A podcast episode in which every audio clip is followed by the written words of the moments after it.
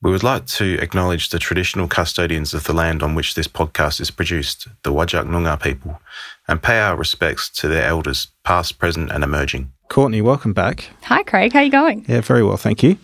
Uh, yeah, we're just sitting here after having had a, another great conversation with Tarun Weeramanthri. Yeah, yeah, it was really, really good. Yeah. Um, everyone's going to really enjoy this conversation when they hear it next. Yeah, so we won't go into it in too much detail because it is a pretty in-depth chat about the Climate Health WA inquiry, which Tarun led. Uh, and there's many, many aspects to that inquiry in the report. Um, but yeah, there's just to say you'll get a bit of a, an idea of how Tarun approaches things and how he, he works at, at issues and collects evidence to, to try and inform good solutions to problems. Yeah, and if you want to hear a little bit more about Tarun's background, we do have another episode with him. So this is technically part two of our little series with Yeah. Tarun. Um, so yeah, if you want to learn more about like who he is and, and what he's done previously, we do have another episode that Yeah. you should absolutely listen to because he is an amazing talker. Like he's he's Yeah. very knowledgeable and very good at expressing his his uh, yeah. opinions and ideas. Um, so yeah, listen to that, but they are independent, so you don't have to listen to that episode before you listen to this one. That's right. So go and have a listen to that one if you like. Yes. Uh, and by all means, please carry on listening to this one. Enjoy.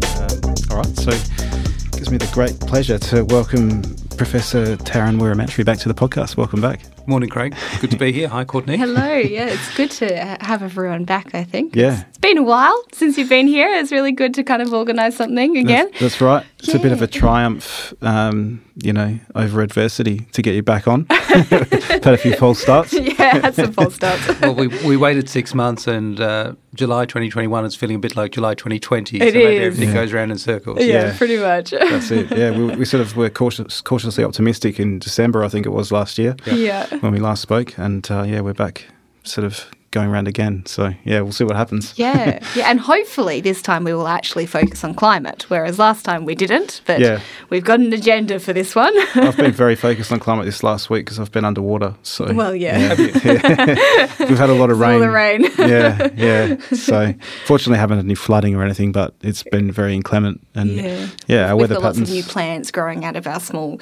tiny puddles all around the house now. So yeah, I did the question last night is, did we get the gutters cleaned before winter? Yeah. We, not, neither of us could remember. yeah, yeah. uh, you're better off leaving that question until the summer, and then Yeah, yeah, then it's easy to clean. It's fine. that's it. Yeah, so we are here to talk about um, the climate health. I, I forget the official title. Climate. dub- Climate Health WA inquiry. That's Yeah. right. Yeah, which you were the inquirer leading that, that inquiry. That's right. Um, and we thought we'd have a look at this from the perspective of where we are today and have a look back and see how, you know, how things sit and what, what the outlook is going forward based on what you found in that inquiry. Um, do, to, just to give people a bit of a background, do you just want to quickly talk about how the inquiry was done and, you know, some of the challenges you might have faced and then, Sure, I'm Yeah. happy to. So I might just kind of reflect a bit on where we are right now. Yes. Yeah. and then go back if that's okay. Yeah, so that that's the good. context. Yeah. you uh, you wanted to talk about. So here we are in um, you know mid to late July 2021. Um, we're about hundred days or so away from COP26 in Glasgow. Now, what people would have heard this term COP26, it's COP stands for Council of Parties, which basically is the um, annual meeting of all governments um, around um, climate change. Um, but some meetings have more significance than others. So people will remember Paris mm. 2015, they'll remember Copenhagen 2008, and they may remember mm-hmm. Kyoto in the Yeah. 1990s. Mm-hmm. But there are actually meetings every year. Mm-hmm. Um, but every so often there's a kind of build up of momentum. So some meetings become particularly important in terms of decision making. And this meeting was due to be held November last year in Glasgow, but was postponed a year because of COVID. yeah. Now that's le- led us uh, to a couple of things. One is that this meeting in November now is um, going to be around the same time as the release of the next IPCC report, which is the Intergovernmental Panel on Climate Change, which only comes out every five or six years. Okay. And so what they're doing is, and there's always a series of reports which go up, which um, lead to the main report. And so there's a scientific report, there's a policy report, there's various other reports, and then there are big reports in between times as well. But when people hear the term IPCC, it's really landmark. Mm-hmm. And the last one was 2014, something like that. So quite a long time ago, because it takes so long for the scientists to just reassess everything and put it together in, you know, massive, you know, volumes of of scholarship. Mm-hmm. Um, and it's an international process, and everything's triple checked, etc. Um, and th- there will be release of some of those findings over the next few months in the in the lead up to COP26, and then it's for all of the governments to come together and to reassess the commitments they made in Paris.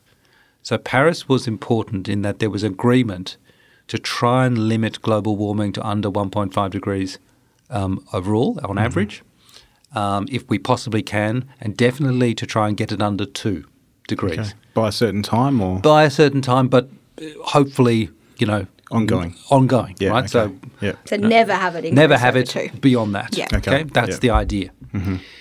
And then people made certain commitments. So Australia's commitment is 26 to 28 percent um, over its baseline um, um, uh, levels, so emissions reductions.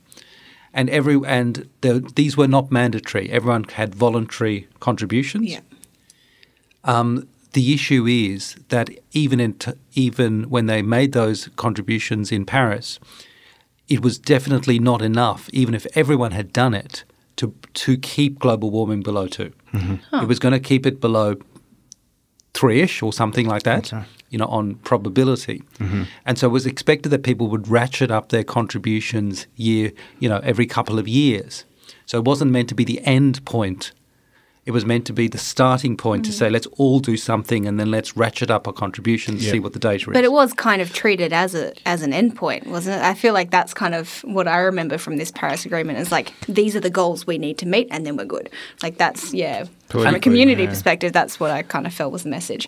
and I think you're right, Courtney. And I think that's a misreading of it, but it's a convenient misreading, if Mm. Yeah. you like. So we don't need to do any more than that. Yeah. Well, we all need to do more than that. And what's even more disappointing is that most countries haven't even met the um, Starting point. the starting points of what they said they were going to do. And there's some debate about whether Australia is or isn't meeting its commitments. It's all technicalities. So it's and- technicalities. Yeah.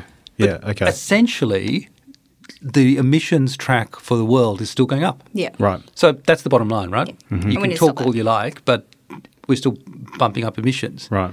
And we're on track for a, a world that is three to five degrees warmer. Um, and this is, um, we're seeing the effects right now. So if you've opened your the papers or listened to the radio in the last few weeks, we've heard about the heat waves Yeah. in Canada and the Yeah. United States. Yeah. But fif- it's- 54 degrees or something Yeah. in some Yeah. places. Yeah, Yeah. Which is crazy. And we're in the Olympics, you know, and Yeah. if the um, 100 meter record was to be broken by one second, you know, if someone ran eight seconds in Yeah. the 100 meter final, you'd probably think there was something wrong. Yeah. Yeah. Right? And you'd want a bit of a drug test. Yeah. Yeah, of course. And you'd, you'd suspect performance enhancing drugs. Yeah. We're at that point with climate. Mm-hmm. The records aren't being We're broken. enhancing it. we're not being we're not breaking the record by 0.1. Mm. We're breaking it by whole degrees now. right. So Will Steffen, who's one of the um, outstanding climate scientists in Australia, um, said in 2013 hmm. we have a climate on steroids after a particularly hot summer. Mm-hmm. That was 2013. Yeah. Think about all that's happened since then. Seven, eight years ago now. Yeah. Yeah. Yeah. And it, it's interesting. I think uh, it's become a little bit more clear in people's minds um, because of all the bushfires and things Yes. that have happened. And Yeah. I think the messaging around all those kind of events that have happened in Australia and around the world have this tag of this is because of climate change now, which wasn't. I guess, in my perspective, it wasn't there in 2013, but it is there now. Yeah. And, yeah interesting. So I can hmm. go back. So I think, you're, again, you're exactly right, hmm. Courtney, and I think it's changed quite quickly. Yeah. Hmm. So we got we got the message in over the 2019-2020 bushfire season in mm-hmm. Australia. Even though we were in the Western Australia, we everyone got the message, right? Yeah. These, Yeah. these were extraordinary um, bushfires. And then remember a year later there were the floods, Yeah. which were extensive. and Yeah. they were also attributable potentially to climate change. Mm-hmm. And then remember in Western Australia earlier this year, um, we had the cyclone that crossed Cal- uh, crossed Kalbarri, Yeah. Yeah. which is lots further south than normal. Yep. Now, we haven't had the analysis of that yet, but that was predicted in terms of climate change. Right. That you'd have cyclones coming further south. All right. So we've had all of those little warnings here in Australia. Still hasn't kind of triggered the change. Yeah. But this is part of a global phenomenon. So you think of those Canadian US heat waves. You also n- know that there's heat now. Um, those heat records are being broken from Russia down into you know the Middle East, mm. from North Africa through to Asia. Mm-hmm. Okay, those heat waves, mm. and we've also seen floods now. Unprecedented, you know, unprecedented. I hate to use that word unprecedented because it's so overused, Yeah. but it's sim- we, we need other words. Yeah. Mm. Um, but we've seen those in Germany and Belgium. Mm-hmm. But we've also seen those massive floods in China and then most recently in India, causing hundreds of deaths. Yep. Okay, so what we are, the climate scientists are busy working on the exact attribution, but there are now rapid attribution mechanisms where people um, are saying and have already analysed the Northwest, um, Pacific Northwest heat waves and saying this would be almost um, unthinkable without climate change, without the human contribution. And so they use, I, I guess they would use prediction models to be like, if the temperature was this, like 0.5 lower, then they would be able to predict when or where I those heat don't waves ask, would don't go. ask, Yeah. ask a climate Oh. scientist. as, as I think I said to you last It time, I, must be don't- predictive I find it hard to understand the weather. Oh, you know, watching the news. Yeah. Yeah. I will defer oh, All any colourful knowledge of meteorology to climate scientists. Fair. Yeah. I do trust the weather guys, Yeah. and then therefore I trust the climate guys. Yeah, Okay? They're yeah. good scientists, Yeah. right? And they've been right. That's the other mm-hmm. thing. They've Yeah. been exactly right. They've also mm. been conservative and cautious. Mm-hmm.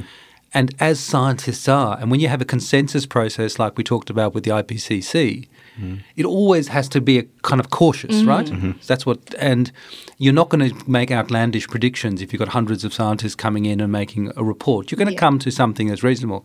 And the criticism is now is, is well, the scientists were too cautious, which is kind of extraordinary. Mm-hmm. Yeah. You know, we've got exactly where we said we would, and probably earlier. yeah And then for the kind of politicians or whatever, or the media commentators say, well, those scientists got it wrong, which is kind of crazy when they've been denying it all along. Yeah, Yeah. that's right. And we're in that horrible situation where you deny it, you say you- you're not responsible, and then you say, well, it did happen, but it's too late. Yeah. You know, and then it's cynical to the point of, you know, crying about it, to be honest. Yeah. Um, anyway, so if we go back to what you said, Courtney. Yeah. When we started the inquiry, the Climate Health WA inquiry, um, it was um, around March 2019. And we knew we had a year to do it. So I was going to deliver a report by March 2020. And at the point then, the, the, the kind of um, what we attempted to do was to say that climate change was real, that it, it was a real health issue, physical and mental health, that it was urgent and and um, that it was happening now and here in Western Australia. At the time we started the inquiry, there were still climate denialists around, and we wondered how much we'd have to battle climate change isn't real. And there was a whole lot of people who didn't understand that it was a health issue. People just saw it as an environmental issue. Yeah. The 2019 2020 bushfires changed all that. Right. There's almost all those ex climate denialists are now accepting that there is climate change, but they're saying, well, it's too expensive to do anything about it, but hmm. they've moved their position. Yeah. And everyone is accepting now that it's a health issue. Hmm. I think. I think we've got more to do in that space to say exactly how it's a health issue. Yeah. But I think that's shifted. So when I came to write, when we came to write, it was a team effort, the final report in March 2020. I could look back on that se- on that bushfire season and say, well, Australia's really changed now. Yeah. Everyone gets gets this, and the for example, the health effects of um, fires and smoke and you know, effects on people's respiratory health was so obvious. I didn't have Mm. to explain it. Whereas when I started the report, I wondered how am I going to explain this to people because Mm. it's quite complex. It is, you know, the environmental health Yeah. and respiratory stuff. Mm-hmm. By the end of the summer, I thought this is Everyone easy. knows. Everyone knows Yeah. it's the story's there, right? Self-explanatory, really. Self-explanatory. Yeah, you can literally see the effects in your population, and you know people who have been affected by Correct. it, so it's easier. And, and that's a short term effects. Think of the Mm. uh, the enduring effects, the, the mental health effects, and Yeah. that sort of thing, the grief and loss and stuff that people suffer. Yeah. Absolutely. We should come back to that Yeah. side of Yeah, things. that's okay. fine. Yeah, so that in terms of what are those health effects? Yep. All right. Let's so let's do that. Yep. So then, if you think about it, um, cl- there's a publication by the Climate and Health Alliance which says, um, in terms of communicating the effects of climate change, which says "real, urgent, now" is the title. So real, yep, tick. Urgent, I think people get that. Yeah. Mhm. And I think they're increasingly getting now Yeah. Mm-hmm. right? Because you just read it and you, clearly this isn't about the next 10 years.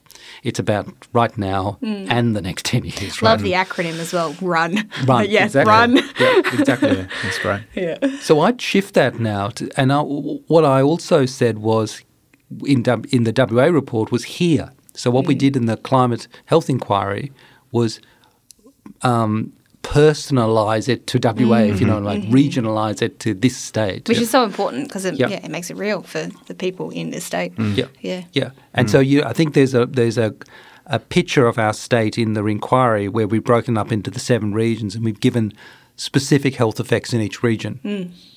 And what I've recently discussed is, wouldn't it be great if we had that picture for all of Australia? Mm-hmm. You know, so each part of Australia had you know a few regions, and we could see the different effects right across Australia. So I think we need that regional approach to say that it's here. Yeah. Okay, so um, um, the other thing that's changed when I, and this is finished the report in March 2020, it didn't get released till um, November 2020. That's fine because of all of the COVID stuff last year, and it got released in the same week as the state climate policy. So they're well aligned in terms of Oh, yeah. recommendations, the findings and recommendations, and I'm very pleased about that. That's sensible. Yeah. Yeah. Very sensible. Hmm. But I honestly thought in March 2020 we had 10 years. And so that was my, the whole thing is mm-hmm. let's get going now. We've wasted the last 10 years, mm-hmm. basically. Yep. Yeah. S- Sorry to say it. That's Yeah. the quickest way to say didn't it. do You said yeah. a lost decade. A lost decade. Said. Yeah. Yeah. A lost decade. Yeah. But we've got to be optimistic. We've got to be um, committed to doing the changes we need to make. Health's got to lead. We've got to, um, and our sector's got to move now. Yeah. and let's get going over the next 10 years. Um, but we have to get going now. And that would seem to be urgent enough because that's like half a generation. It's not very much at all. It's- No. Uh, so it's just a tiny amount of time, really. Yeah. I think we've got less time than that now. So Right. a year later, I think we've got five years. Okay. So why that change in perspective? I think we'll. I think you'll see it coming out of the IPCC new report. Right. I think the science is is going to be even more frightening. I think where we'll get more idea about the effects of you know things like methane as well as carbon dioxide. We're going to have um, the hardening up of the climate predictions. We've all had all these extreme weather events now that we're factoring in, and I'll, I will say, you previously had to remember when we had the uh, bushfires over that terrible summer. People were saying, "Prove to us that it's climate change." Yeah. Yeah. like you know sitting back cross your arms Yeah. you know we've always had extreme weather australia's always been hot prove to us Yeah. and then we'd say well look at the records you know we're you know the degree the number of times we're breaking these records the persistent trends and we'd show them the data right or the climate scientists would show the data um, but now it's the scientists are saying um, the the null hypothesis is that this is extreme Yeah. events are related to climate change, and you have to disprove it. Yeah. and people actually get that, Right. Because it's so um, implausible. We're just pumping so much energy into the atmosphere. it's got to go somewhere That's right. right? And it's coming through in these extreme weather events and and the changes we're seeing. So it's not just a long term trend; it's now these extreme events, and they're not one in a hundred years. So when people say, "Oh, it's a one in hundred years," they're not. They're one in twenty years, or they're one in ten years, or they're way more frequent than that. So Yeah. we have to recalibrate That's right. all of this stuff, and we've got to be prepared for that. Um, so we've got five years, I think. Now, Yeah. if you, and I think that will build that understanding will build between now and Christmas and early next year. So Glasgow becomes critical um, in terms of how the world, you know, redoubles its efforts, um, and it's it's the year's delay has meant that there has been a change of administration in the US, so there has been more likelihood, or there is more likelihood now of real action by the US, Yeah. which is a good thing. Yeah. That's, that was front and center of Biden's, you know, It was. um, Yeah. platform, wasn't it? Yep. Yeah.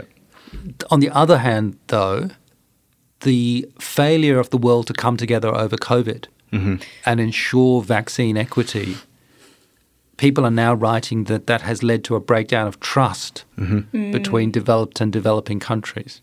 Because the developed countries, let's face it, have said, well, we'll protect our citizens first. Yeah. and then we'll even maybe booster their vaccine, whilst at the same time, you know, healthcare workers in poorer countries aren't even being protected. Yeah. So that's not a good place to be. No. So these two things are related. How we respond as a global community. Um, so we have to quickly get our act together around this and and show some commitment to um, fairness and equity. You know, as a global community, we won't. Otherwise, we won't get on top of COVID, and we won't get on address climate change. And I think that's something that you can see within the community as well. Like when I talk to people uh, about the whole vaccine thing, um, kind of the general consensus is that we should get vaccinated first, and you know that's because we're important. We should get vaccinated first. When in reality, we shouldn't. We should actually be putting our resources towards the globe who needs it first. That's my perspective, at least. Yeah. Um, and it, it's so interesting that we're sending our unused vaccines to um, other countries now because of the whole two different brands of vaccines. Yada yada. yada. We can talk about that later. Um, but there is this sense of like we need to protect ourselves first, and then maybe we can look after everyone else. And it'll be interesting to see that applied to climate change. Yeah, so, Terrible, let's, let's, so that's a, that's, That's a a bigger different issue. That's a bigger issue. Different so Yeah, I actually think we can do both. I think we need to be fair in Australia Yeah. and use our manufacturing capacity Absolutely. for you know incredibly effective vaccine in AstraZeneca and get that out to our region. And we are Yeah. doing, to be fair, we are doing that. Yeah. Absolutely. Getting uh, getting our supply out to our region, which is a good role to have. Yeah. Agreed. But I think as a world, we need to do better. So I'm, Absolutely. I'm less critical of Australia in, in the COVID space and Yeah. the vaccine space than I am in the climate change space. Mm. I, I think the message that gets lost for the the average person is that we really are dependent on what happens elsewhere. Yes. Yep. And because variants and these sorts of things pop up when things aren't controlled. Yep. And so leaving the African continent or you know other continents just for the virus to run wild Yep. has impacts on us because those things end up here at some point. The, you know, as variants. And I guess that's why we need that global consensus for things like climate change, Yeah. where Also- everything that we all do Affects impacts everyone. each other. So Yeah. our like CO2 emissions can affect other Yeah. continents, and like it needs to be a global That's right. uh, pact. yeah.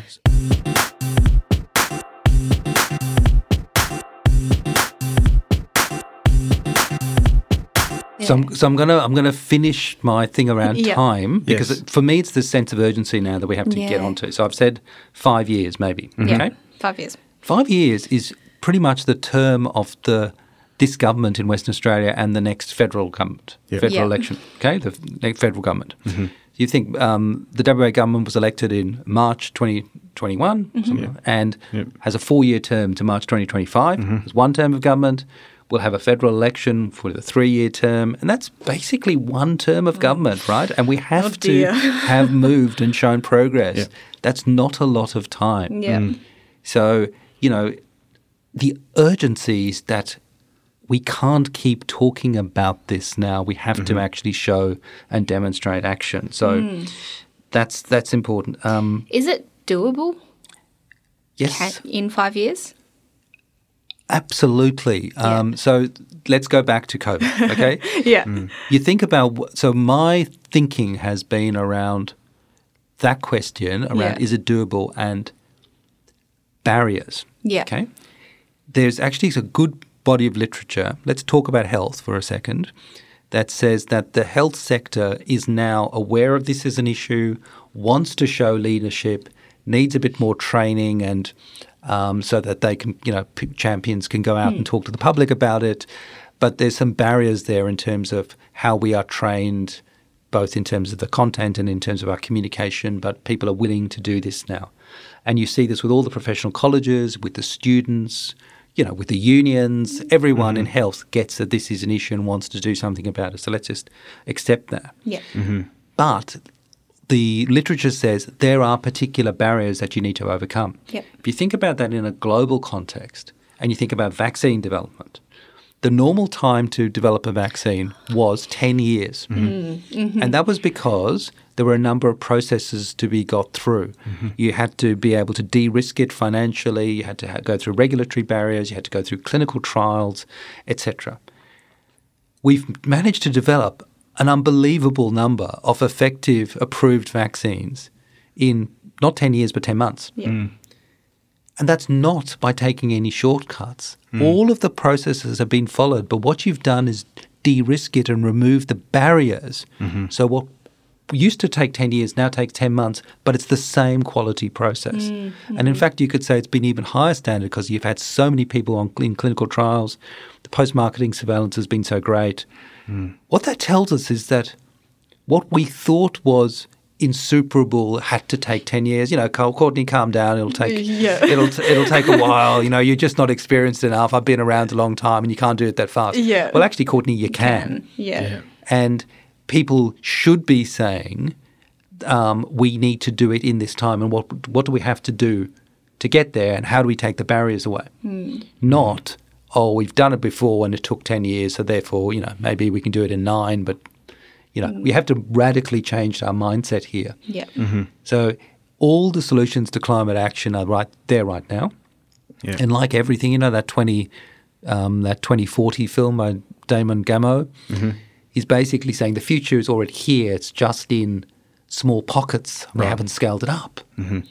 right? So if you think about that thing around um, waste recycling, when mm. China said we're not going to take your waste, you know, in 2018 or whenever that was, I can't remember, and suddenly Australia's now developed.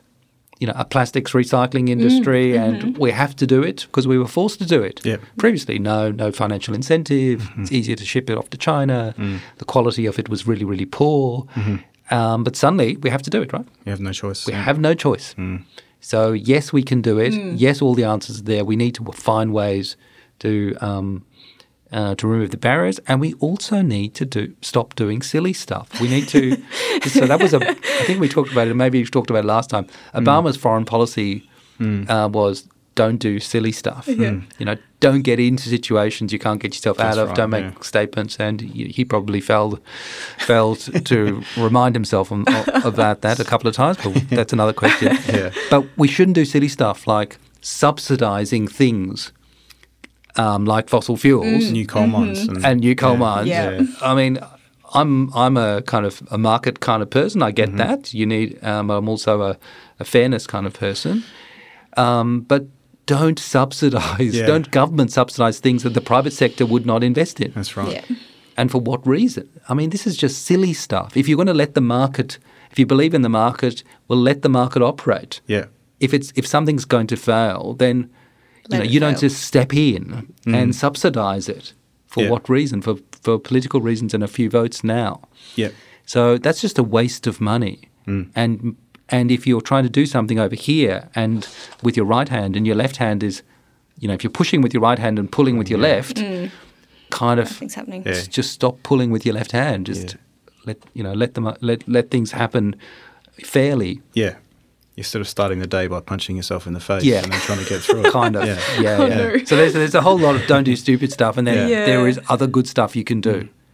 Yeah. Um, yeah, So just just quickly on that, obviously there's a private sector and a public sector role here. Yep. My inkling is that the private sector is is really quite bullish about making um, progress with climate change and moving to a cleaner energy economy and, and not just energy companies. I'm talking about all business. Yeah. You know, also, because it's interesting and it's like innovative and new Yeah. tech and all that kind of stuff. It gets And people excited. It so- is, and it scares them to think that we're going to be suffering tariffs in the EU and all these sort of things, which which will happen if we don't do that, you know, sooner rather than later.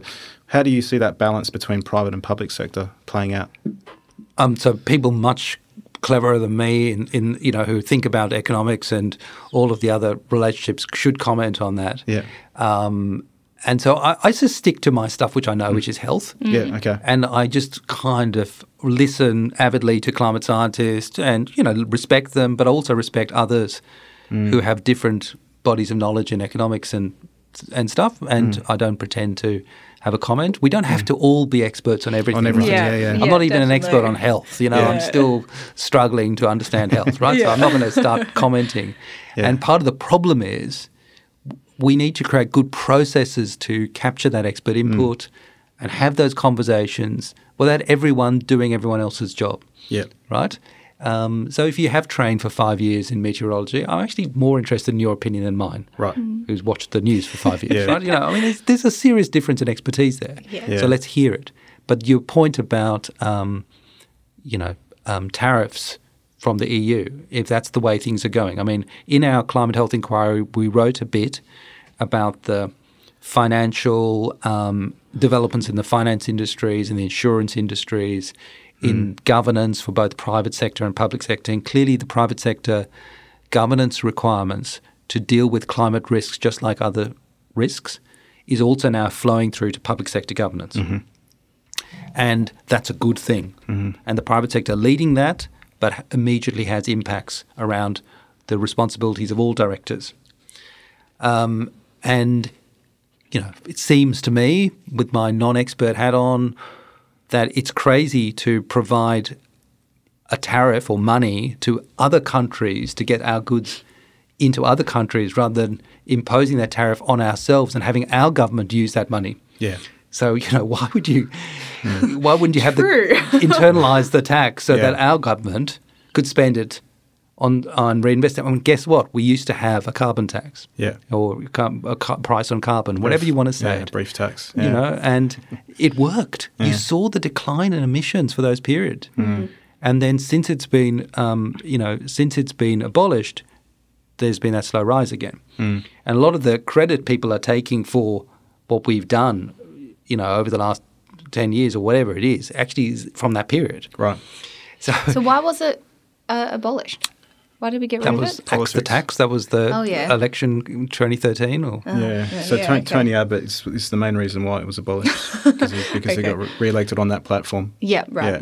Yeah. Fair enough. Or Yeah. re- re-elected, he got elected on that platform. Yeah. Yeah. Anyway, so I'm not talking Yeah. about the politics, No, but I'm no. saying No. again, don't do silly stuff. Yeah. Don't pay money to other people, Yeah. which you could keep for yourself And know, see the improvements. and see the improvements and, and reinvest in our own country. Mm-hmm. Yeah. The other kind of thing that I've been struck by, as someone who reads in this in this area but is not expert in it, is that idea about having a commitment um, to people in various communities and not to specific jobs.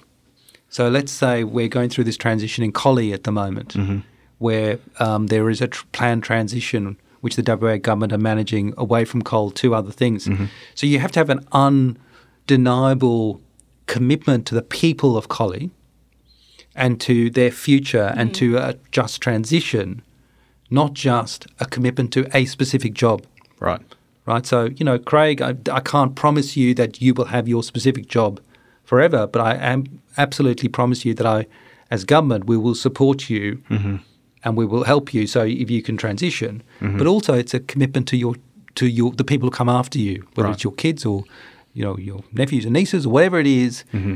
that we're not going to just set them up to fail by having by continuing to subsidise jobs that would no longer be there. We're going to actually create the new the new economy and the new jobs for them Yeah. and for you. Mm-hmm.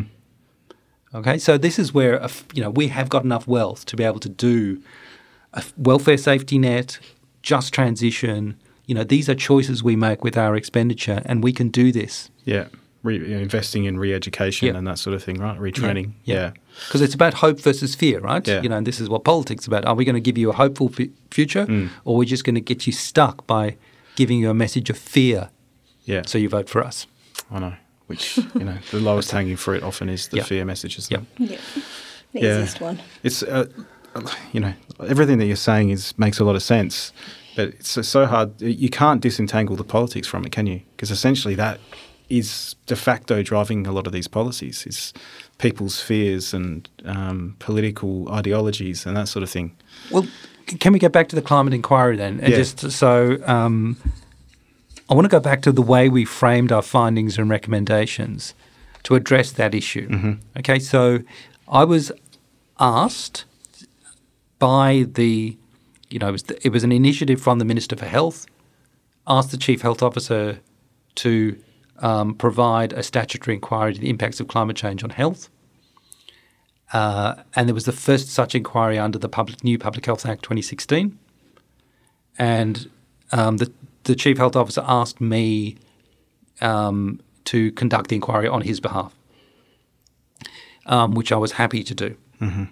But I was clearly asked to do so because I had experience in government. I wasn't an expert in climate change, um, but I could take what people said and put it into a form that would be um, understandable and lead to a positive pathway forward, and also align with the state climate policy, which was being developed at the same time, with the knowledge that this would be tabled in Parliament. So it would be, you know, a serious um, bit of work and would have scrutiny, etc. So that that is intrinsically political, if you like, Right. but it's also around you know, the legitimate job of politics, which is to drive change, be transparent, be accountable. Um, but you know, you'd be silly to say that you could just uh, you know, I wasn't asked as a random person to come in and just Yeah. you know tell me what you think. You know, there's a there's a context there. There's a political context which which I understood from working in government. So one of the things was around coming up with recommendations that align with other recommend with align with other processes. So the state climate policy.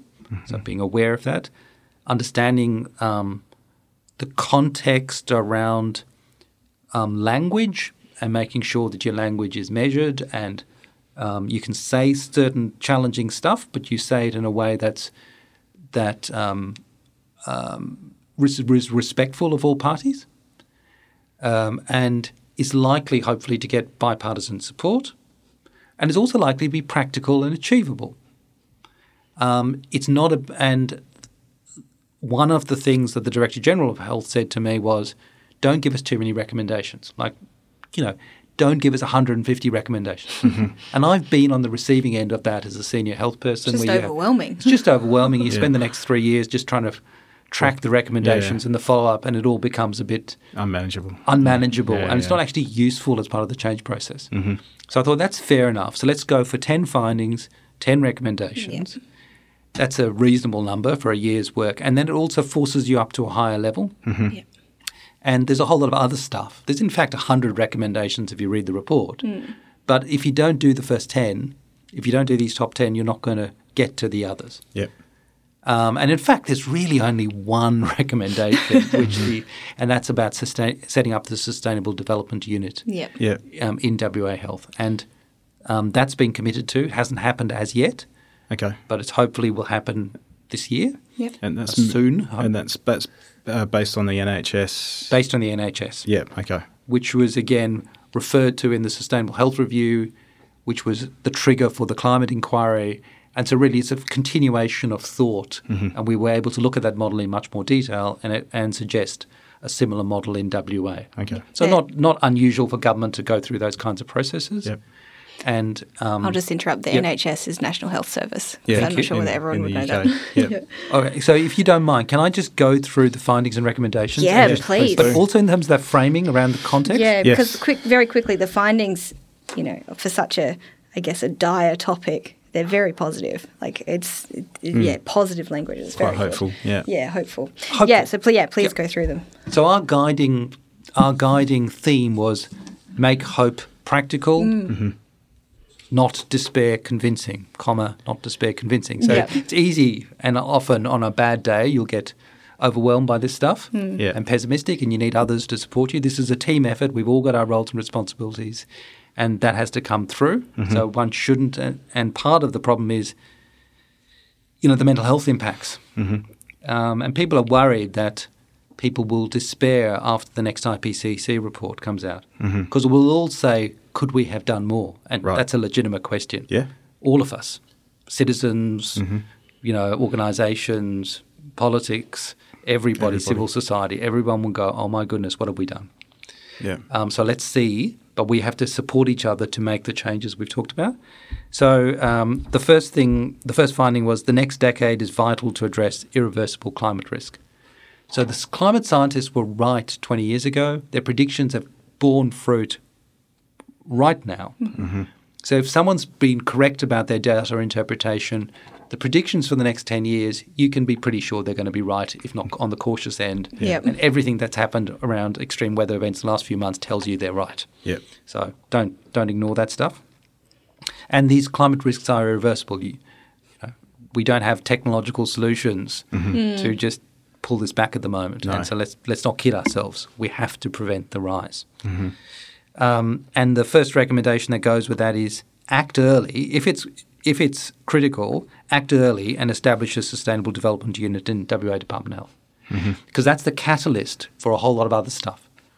Um, so, um, like all good catalysts, it's small. It it it gen- it kind of just levers up what everyone else is doing, um, but it will definitely speed things up. That's what a catalyst does, without being, you know, doing everything for all of the health services and for everybody. Everyone has to take the responsibility, and this is a little catalyst that sits and works there. And we've got a model in the UK Sustainable Development Unit, mm-hmm. and the UK now, ten years later has really moved to the next step, which is having a whole National Health Service program based on the work. Now, we hopefully will be able to fast track, but we do need to start with a sustainable development unit. That's my strong feeling. Mm-hmm. The second point is um, climate action is necessary for health system sustainability. So we've always talked about sustainability in terms of financial sustainability, um, but there's also um, workforce sustainability and um, environmental sustainability. So there's a little bit of a, and uh, this is not in the findings and recommendations. There's a concept which people push around health in all policies. Won't go into that in too much detail, but I, I have a, um, a liking for a parallel concept which is environment in all health policies. Mm-hmm. So rather than saying health should be thought about in everyone else's policies, and it kind of is already if you think about COVID and you Yep. think about the amount of money we do put into health compared to other things. Yep. Mm-hmm. But what I think health should do is think about the environment in all of its policies. So that's a bit of a new concept. Yeah. Um, the the third finding is around different West Australian regions exhibiting different environmental and health impacts. So that's that picture, but saying let's get this down to as local a level as we possibly can, because that's where the action is as well. So the inquiry is full of stories about people who are making a difference in their own communities and regions. Um, you know, addressing mental health impacts, working with kids, etc., etc Yep. um, that we continue need to continue to reinforce connections between climate change and health. So, one of the things the SDU just keeps banging on is climate change is a health issue, and if people, the general public actually responds well to that, it responds well to health leaders talking about climate change. So, um, you know, this is an important framing for good climate communication and getting people energized to do something positive um, about climate change. And the fifth one was around the health sector in WA being close to the starting line in a race to reduce its mm. own emissions and waste. So this is the 100 metres analogy I'm so fond of. We're somewhere, you know, near the starting blocks here. And instead of complaining or asking, you know, is it 100 metres, 105 metres? What's the condition of the track? Yeah. Did I hear the starting gun go off or was that a noise in the crowd? Mm-hmm. Just start running. Just go. Yeah. yeah. Just go. I don't mm. didn't recommend particular targets. We're so at the beginning of this. Mm. We could, you know, spend a lot of time trying to create targets and reporting mm. frameworks rather than just get going and see how far we can run. Mm. Mm-hmm. Hi, we hope you're enjoying this episode of The Meaning of Health. Just a quick reminder that you can email us at meaningofhealth at outlook.com or tweet us at healthmeanswhat. And if you have a minute and you've enjoyed listening to this episode or any of the other episodes, it'd be great if you could go and rate and review us wherever you get your podcasts. It helps other people find us. Now back to the show. It's kind of similar to like, a, you know, personal experience writing journal articles and things like that, you just have to sit down and start writing, and the editing comes later. you know, it's Yeah. the same kind of thing. If you start it, it's much easier along the like later in line. But the only- starting it's the hard bit. It's the only way to alleviate your anxiety is to start. Yeah. Because you just get more and more anxious thinking about it and Yeah. thinking about it. And it's when you start doing it that you realise that it is achievable. And, yeah, and then you, know, can bit by edit bit. along the way. Great analogy. Yeah, God, what's the first? What's the hardest draft to write? the first one. The first one. Yeah, Yeah. of course it is, yeah. and how, how many of your friends, you know, actually have a fifty percent of people just can't write that first word on the pi- piece Yeah, of paper, right? and- yeah, you that's say, what for it God's is. sake, it doesn't matter if it's rubbish. Just Yeah. write Yeah. something. Exactly. And then Exactly. it becomes as it's rubbish when you write it, but then it gives you something to To, to change. Yeah. to change. So that's the same That's as your number point. five here. Yeah, like, just get going. Just get Get- going. get yeah. going. Yeah, stop Yeah. stop complaining. Doesn't matter. Yeah. Just do write it. something, right? yeah. That's it. Okay. Um, there's a whole series of things that you can strengthen adaptation. So um, we didn't emphasize this as there's, there's a lot in the report about adaptation, but in terms of the findings and recommendations, um, adaptation is covered by public health, and we have been doing quite a lot in there. We need to do more. The bit that the health sector needs to do is reduce its own emissions. So that was where I put the focus, though my expertise is in adaptation and public health, right? Um, so that is, of course, important. But I just felt you have to choose where you're going to emphasize the findings. That's the context, if you like. Yep. Um, the benefits of change far outweigh costs when health is factored in. So you can make a completely economic argument around this, and it would still stack up, as we've just been talking about. Yeah. But the health argument, when you think about the quality and quantity of life and factoring that in, clearly that then completely tips the scale on this. Yep.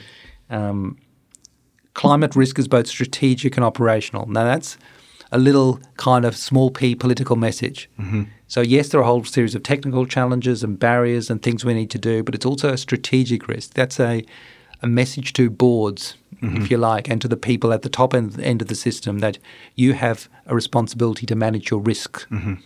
And this is a material, present risk. Yeah. Yep. Um, and you know we have so much of our population living on the coast. We have so much of our infrastructure, hospital and health infrastructure on the coast.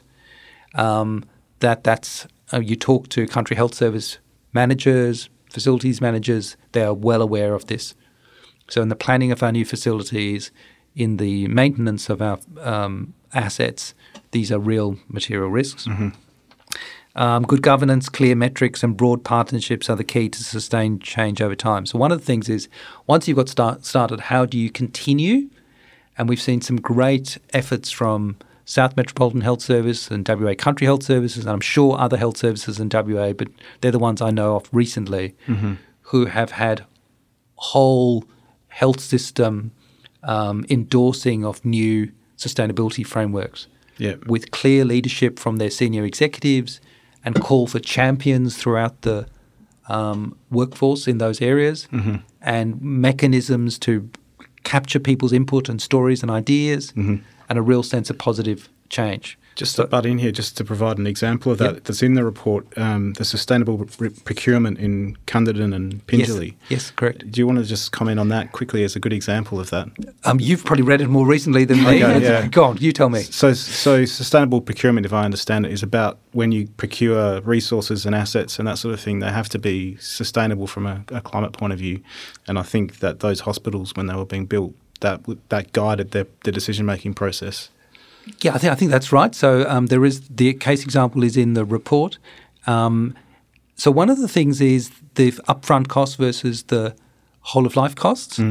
So when you build something, people often just focus on the cost of the initial build, but you've got to think that that asset has a life cycle. So hopefully it will last for 20 years or whatever the projection is. And you have to have maintenance costs all the way through that. Yep. And so the total cost is really the the total over those 20 years, right? Yeah. And you can often, if you have a higher initial cost, you reduce your maintenance costs. Mm-hmm. So if you put in solar panels up front on your house, Yeah. yes, it costs more, but you will save over the 20 years. And they talk about the time it takes to return your investment, right? We all Yep. do this calculation when we're thinking about solar panels or whatever. Mm-hmm. Mm-hmm. And so the same goes for big buildings.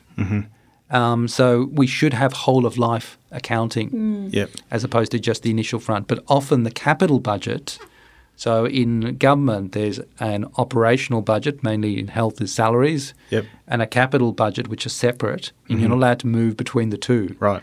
But the capital budget is limited and is given to you on a one, two, three year um, basis and doesn't factor in the longer term costs. Right. So you basically want to, if you want to build two things, you've got a million dollars, you just pick the two cheapest things that get you in under that, right? You don't factor in the longer term. Now, that's Yeah. being crude, and I'm sure people do it much more sophisticated than that. Yeah. But that's the basis of it. Mm. So they made decisions when building those hospitals that would mean the operational costs were lower going forward, even Yes. though the front end costs might have been a bit higher at the start. Yeah. And and probably took into account emissions and other things. And then if you add in the emissions and the, the benefits there, and Yeah. you know that's so much better. Yeah.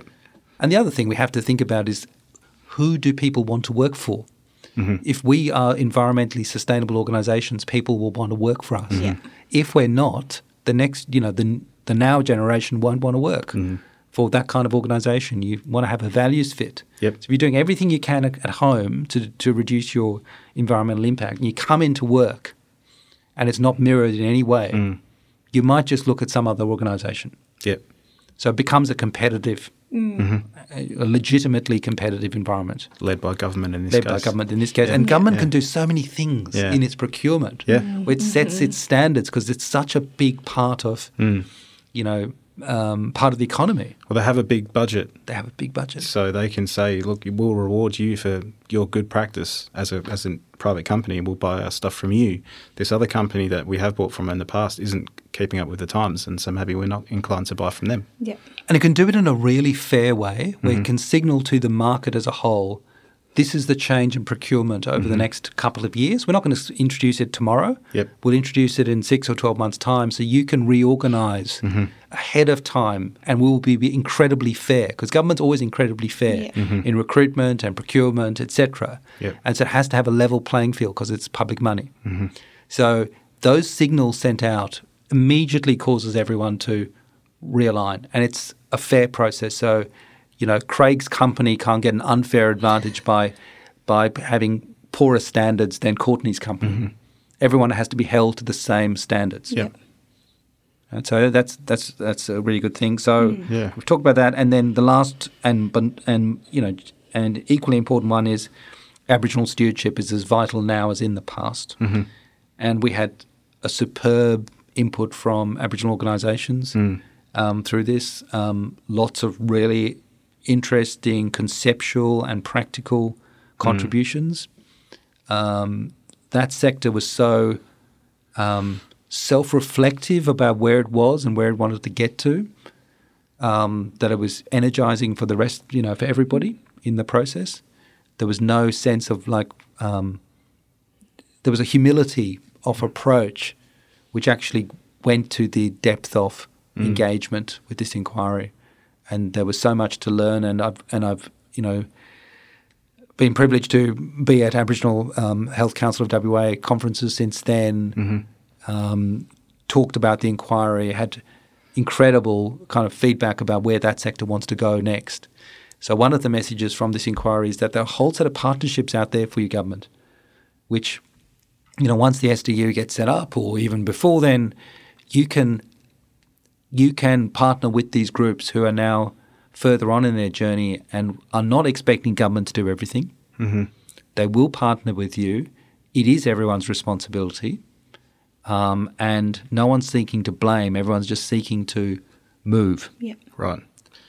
Can I? Yeah. So that, that's a, a good segue into a couple of things I wanted Yep. to talk about with regards to Aboriginal stewardship. Yep. Um, I'm curious to, to know if you observed a, a kind of a difference in attitude when you were consulting with the Aboriginal community, because obviously their ideas of ownership are quite different to the to the Western constructs we have. They're very much community minded and mm. communal ownership. No one really owns anything. We all own it together. Was that the sort of sense you were getting when you were talking to them? We all own the country together. We're all responsible for it. I'll be. I, I, I never want to speak about other people's experience, and, and part of the report is we've let the voices come through mm-hmm. as much as we can. Mm-hmm. So one of the joys of this was to hear people's experiences in their own way, capture that. Mm-hmm. Um, and all of those stories are available through the website. So if you want to go and look at the submissions from the Aboriginal organisations, if you want to go and look at the formal hearings when their leaders came and talked to us for 45 minutes on the record, it's all transcripted, it's all there for you to get people's sense of their own story. What the inquiry does is create a meta story in the middle. So here's all the data and evidence on one side. Here's what we need to do, the practical actions, the findings and recommendations. But in the middle, there's a story about Western Australia and who we are, a meta story. Mm-hmm. So one is we're a coastal people. You know, that's that's. I know that sounds like I'm not particularly someone who's kind of off fishing and boating and stuff. My, you know, so that, mm. but we all to some degree love walking along the beach or mm-hmm. it's part of who we are. Yeah. And so there's an identity issue as West Australians where if we lose something along from climate change on our coastal erosion, that's more than just a physical thing. Mm-hmm. So we need to understand who we are as people, you know, and um, we're also, you know, a, hopefully a generous, fair people who want to do our bit in the world. You know, don't want to make it unfairer for other people. Mm-hmm. Um, there's all there's all sorts of senses of who we are, and fundamentally, who we are is is is a, a people who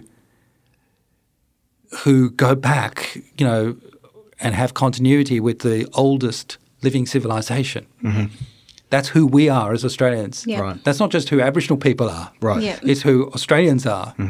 You know, recognizing the particular um, contribution and and um, of Aboriginal people. So I'm not saying I'm, I'm saying we can all enjoy that experience as Yeah. Australians, it's the even if we're not. appreciation of where we are and, and Yeah. how we got here. How we got here, the history. Yeah. Correct. And we're just living in a tiny snapshot of time compared Yeah. to what preceded us, really. Exactly. Yeah. But also kind of profoundly grateful for the Mm. welcome and the welcome that that the Indigenous people have given to us, Yeah. to all of us.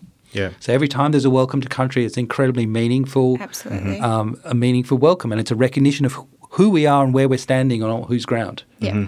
Now that is about um, an identity, about a place, about here, about a sense of presence, about a recognition of the past, guiding an attitude to the future. Yeah. So if we recognize where we are, we can look back on what we have, on others who we, you know, we can have built our lives up upon their work, and we can look future about how we want to be, we want to leave it for, for the next generation. Yeah. So Aboriginal people have have give us that, and they have done that without talking about climate change for as long as I've you know worked. And um, so I, speci- you know, I, I used to work in Aboriginal health specifically for uh, many years in the territory, and then and uh, you know again. Um, had response, you know, had some responsibilities for Aboriginal health in, in Western Australia, and it's been part of my life.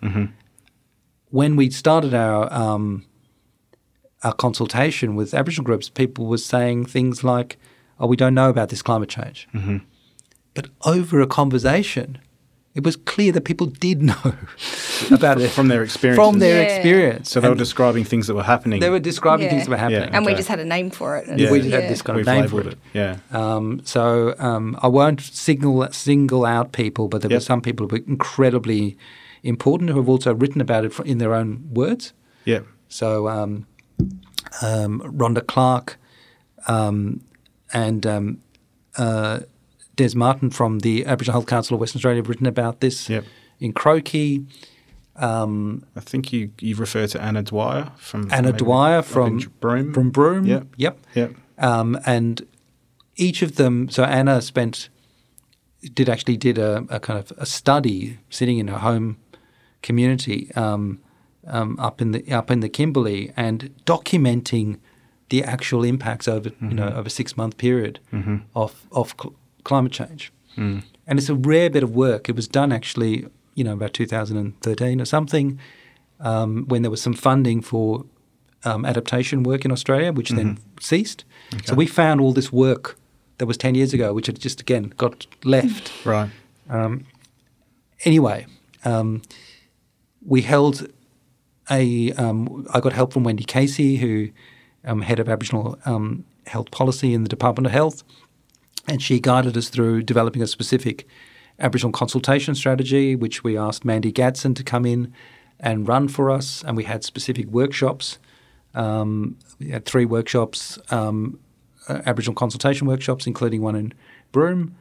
And then in that one, you know, rangers came in and talked to us about what they were seeing on the land and the changes in the seasonal changes in the flora and the fauna and their concerns about the drying up of water and whole series of things which they had observed year by year by year. And again, casting that as a health issue is very, very important and seeing those connections. Yep. So it's the beginning of a story. It's a. Um, I'd love to see you know more um, engagement between the health and the land sectors, etc. Um, I'd love to see a modelling of the kind of humility that I saw, to be honest, Right. rather than we know it all. Yeah. Like we don't know, but we're moving here. You wouldn't expect Aboriginal people to have all of the answers. So, like, we're not going to say, "Well, come on, you, you, you Tell us how to we, fix we, this. We've, we've created, you know, Europeans Yeah. have created all the problems, but you can fix it for Yeah. us." Yeah. That's kind of silly, but they're going to be part of um, the partnerships that we need. But the Yeah. most kind of the most important thing for me is what you suggested, Craig, which is the sense of um, stewardship. So um, we end the report by talking about um, um, a quote um, from one of our workshops, which was um, looking back over the 3,000 generations and saying we hope that our future stretches ahead of us as far as the past stretches behind us. Yep. So that's 3,000 generations, Right. right? So 60,000 years or something, Yeah. I think we've Yeah. estimated, haven't we? Yeah. Yeah. Yeah. And, and there's there's a lot of evidence to suggest they've managed the land really well, you know, up until set, white settlers turned up. Yeah. Um, obviously, using fire and, and other things over the years, um, over the, over the, the millennia. um, and it seems like there's a bit of a movement towards um, taking advantage of that knowledge again and embracing that knowledge again. But it seems like it went missing for a, a while officially. Yeah. I think, Yeah. I think so. Yeah. I think so. Um, yeah, and, yeah, and when you go back to the beginning of our conversation, you know, one generation is 20 years. Yeah. We're struggling at the moment to think forward half a generation, a quarter of a generation. Um, and we have, you know, people who can pick up on a tradition that goes back 3,000 generations.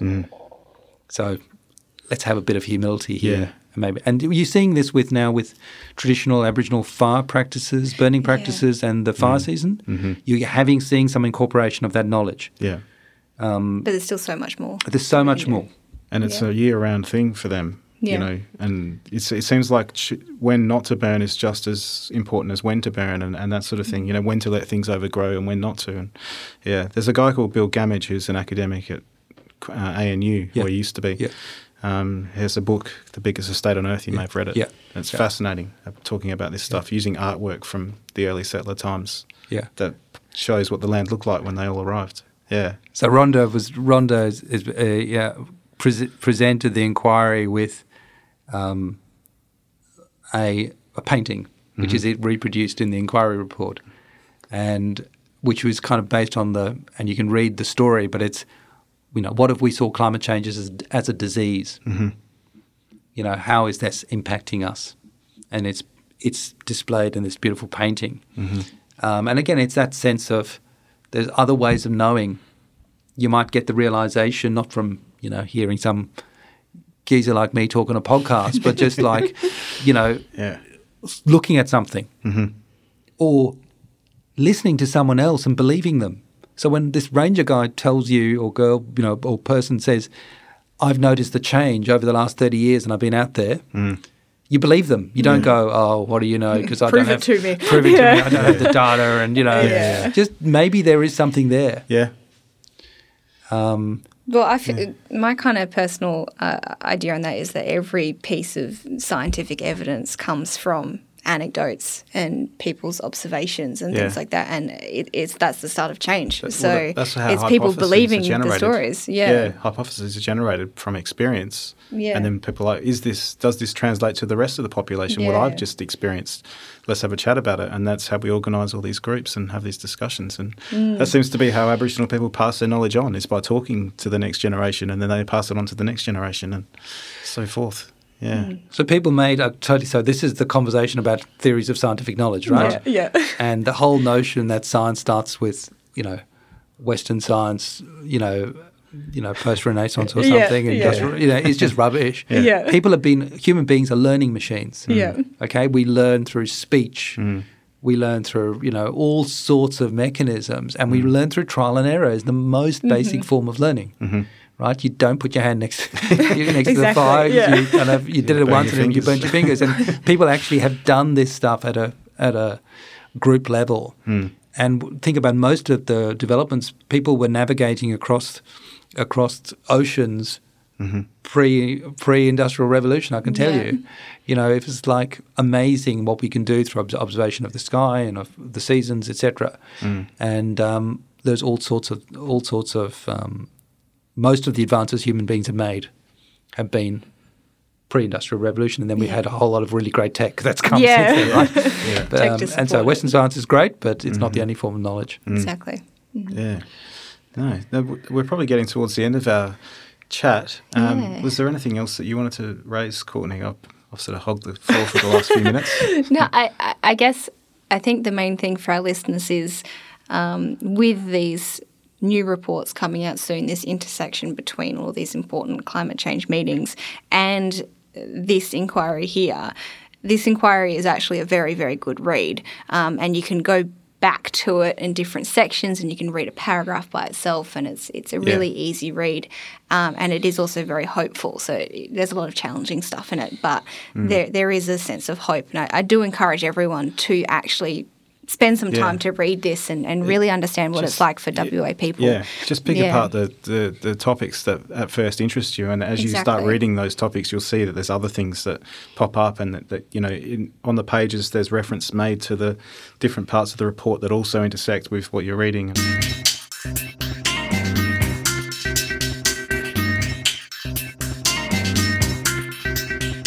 Yeah, the other thing which I'll briefly raise was yesterday we were in a meeting at the school and they suggested that there were data available for people who maybe wanted to do research based on what the evidence that you guys collected.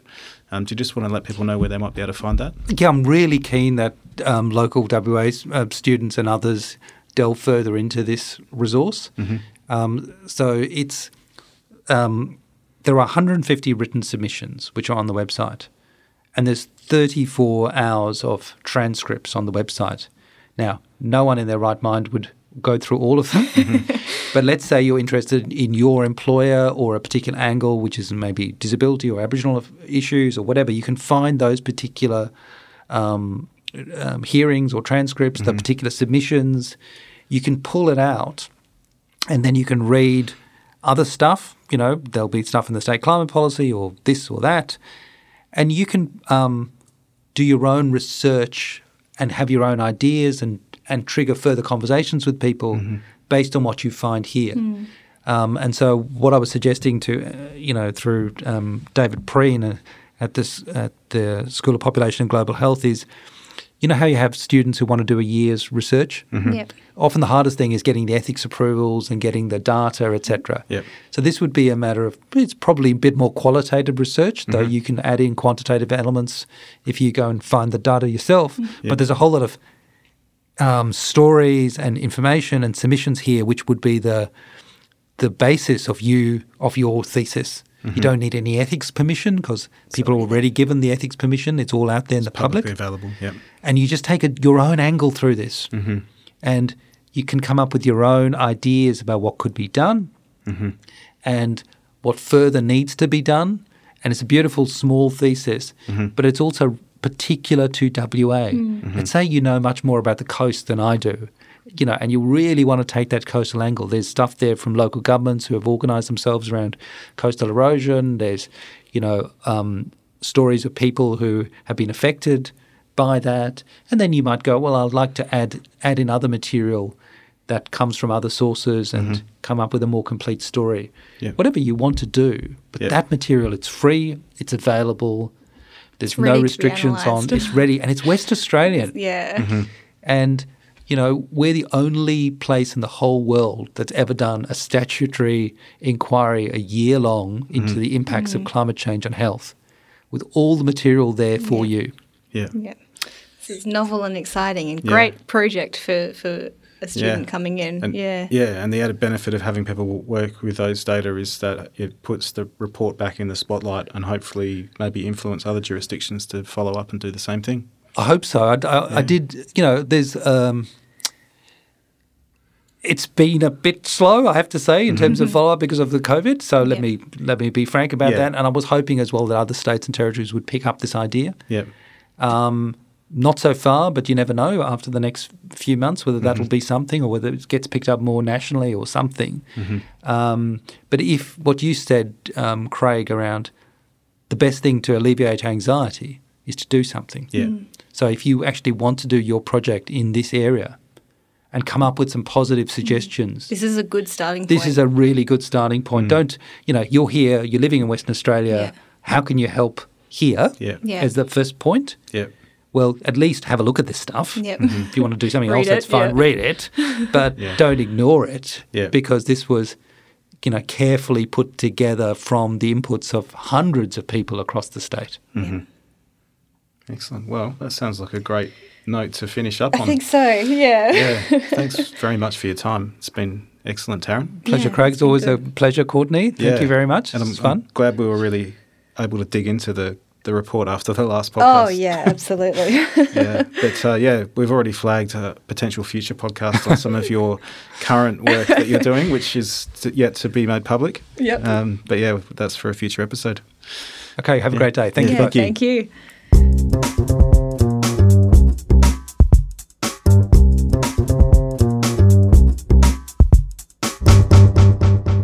And that was our conversation with Tarun Weeramanthri. I am blown away by just how much knowledge he has on on this topic and the the passion behind his messages. Like you can just see the amount of effort that he's put into this inquiry and and the belief of the scientists and the, the knowledge and the the data and all that kind of stuff. It's just fascinating. Yeah, and you know, aside from from this, you know, the traditional um, Western science, you know, his approach at going in and speaking to people in the communities, and particularly in the Aboriginal communities, and you know, getting the benefit of their experience and their observations about what's happening, because not everybody goes out there and asks them what that what they're noticing is going on with climate and with the land and that sort of thing. Exactly, which is crazy because they're there. They can see it and they have the stories of Yeah. everyone in their families and uh, you'd be able to record such a such a story from their voices. Yeah. Yeah, so it's so important that he's done that. I know, and it's sixty thousand years of culture Exactly. that you know has been passed on through the generations for them to draw on as well that inform their observations today. yeah. So yeah, fascinating um, chat. We'd love to hear people's reactions. Yeah, Um, yeah, please. definitely. And if you have a look through the report as well, we would love to to hear your thoughts on some of the the recommendations and findings, and whether you find anything interesting about it. I know, like when I was looking through this report, they have a section on uh, resilience, and and I guess for me, with uh, my background in psychology, kind of the the leading theme in psychology is personal resilience. Hmm. And then there's this idea of community resilience and, and world resilience and environmental resilience that just really was a very interesting area to kind of read about in this report. So yeah, Yeah. if you have a read of it, let us know which bits you find interesting. Yeah, and and as Tarun said it towards the end there, if you're a student that really is passionate about this and interested in it, and you want to use some of the data that that Tarun and his team have collected for their for their report. Um, that's available, and Yeah. get in touch with us because we can We can help facilitate that, that Yeah. research for you. Um, Yep. Considering we're both nearing the end of our PhD, there is an opportunity for us to help you with that research as well. Yeah. Um, and we can get the, the right people on board. So if you do want to be involved in WA specific, impactful climate change research, Mm-hmm. this would be a very good project. Yeah, So you can email us at meaningofhealth at outlook.com. That's right. You can tweet us at At health means what? excellent on Twitter. And uh, yeah, but we were talking about setting up an Instagram. Maybe we'll do that at some point. Yeah, yeah, we should do that at some point. Um, Yeah. yeah. we'll have to think about what we want to post on Instagram. I, I Mm. feel like we could very much do something like the ABS Instagram, and th- theirs is very good for like a research kind of uh, Instagram page. Yeah, Mm-hmm. Yeah, we should do it, but yeah, we'll have to think about it. Yeah, excellent. Mess- message us with your ideas anyway. yeah, yeah. Well, thanks very much for your time, Courtney, Thank you, Craig. and we'll speak to everyone else soon. The Meaning of Health podcast is produced with the support of the School of Population and Global Health and the Education Enhancement Unit at the University of Western Australia. The podcast is produced by Craig Cumming and Courtney Webber, with music by Craig Cumming.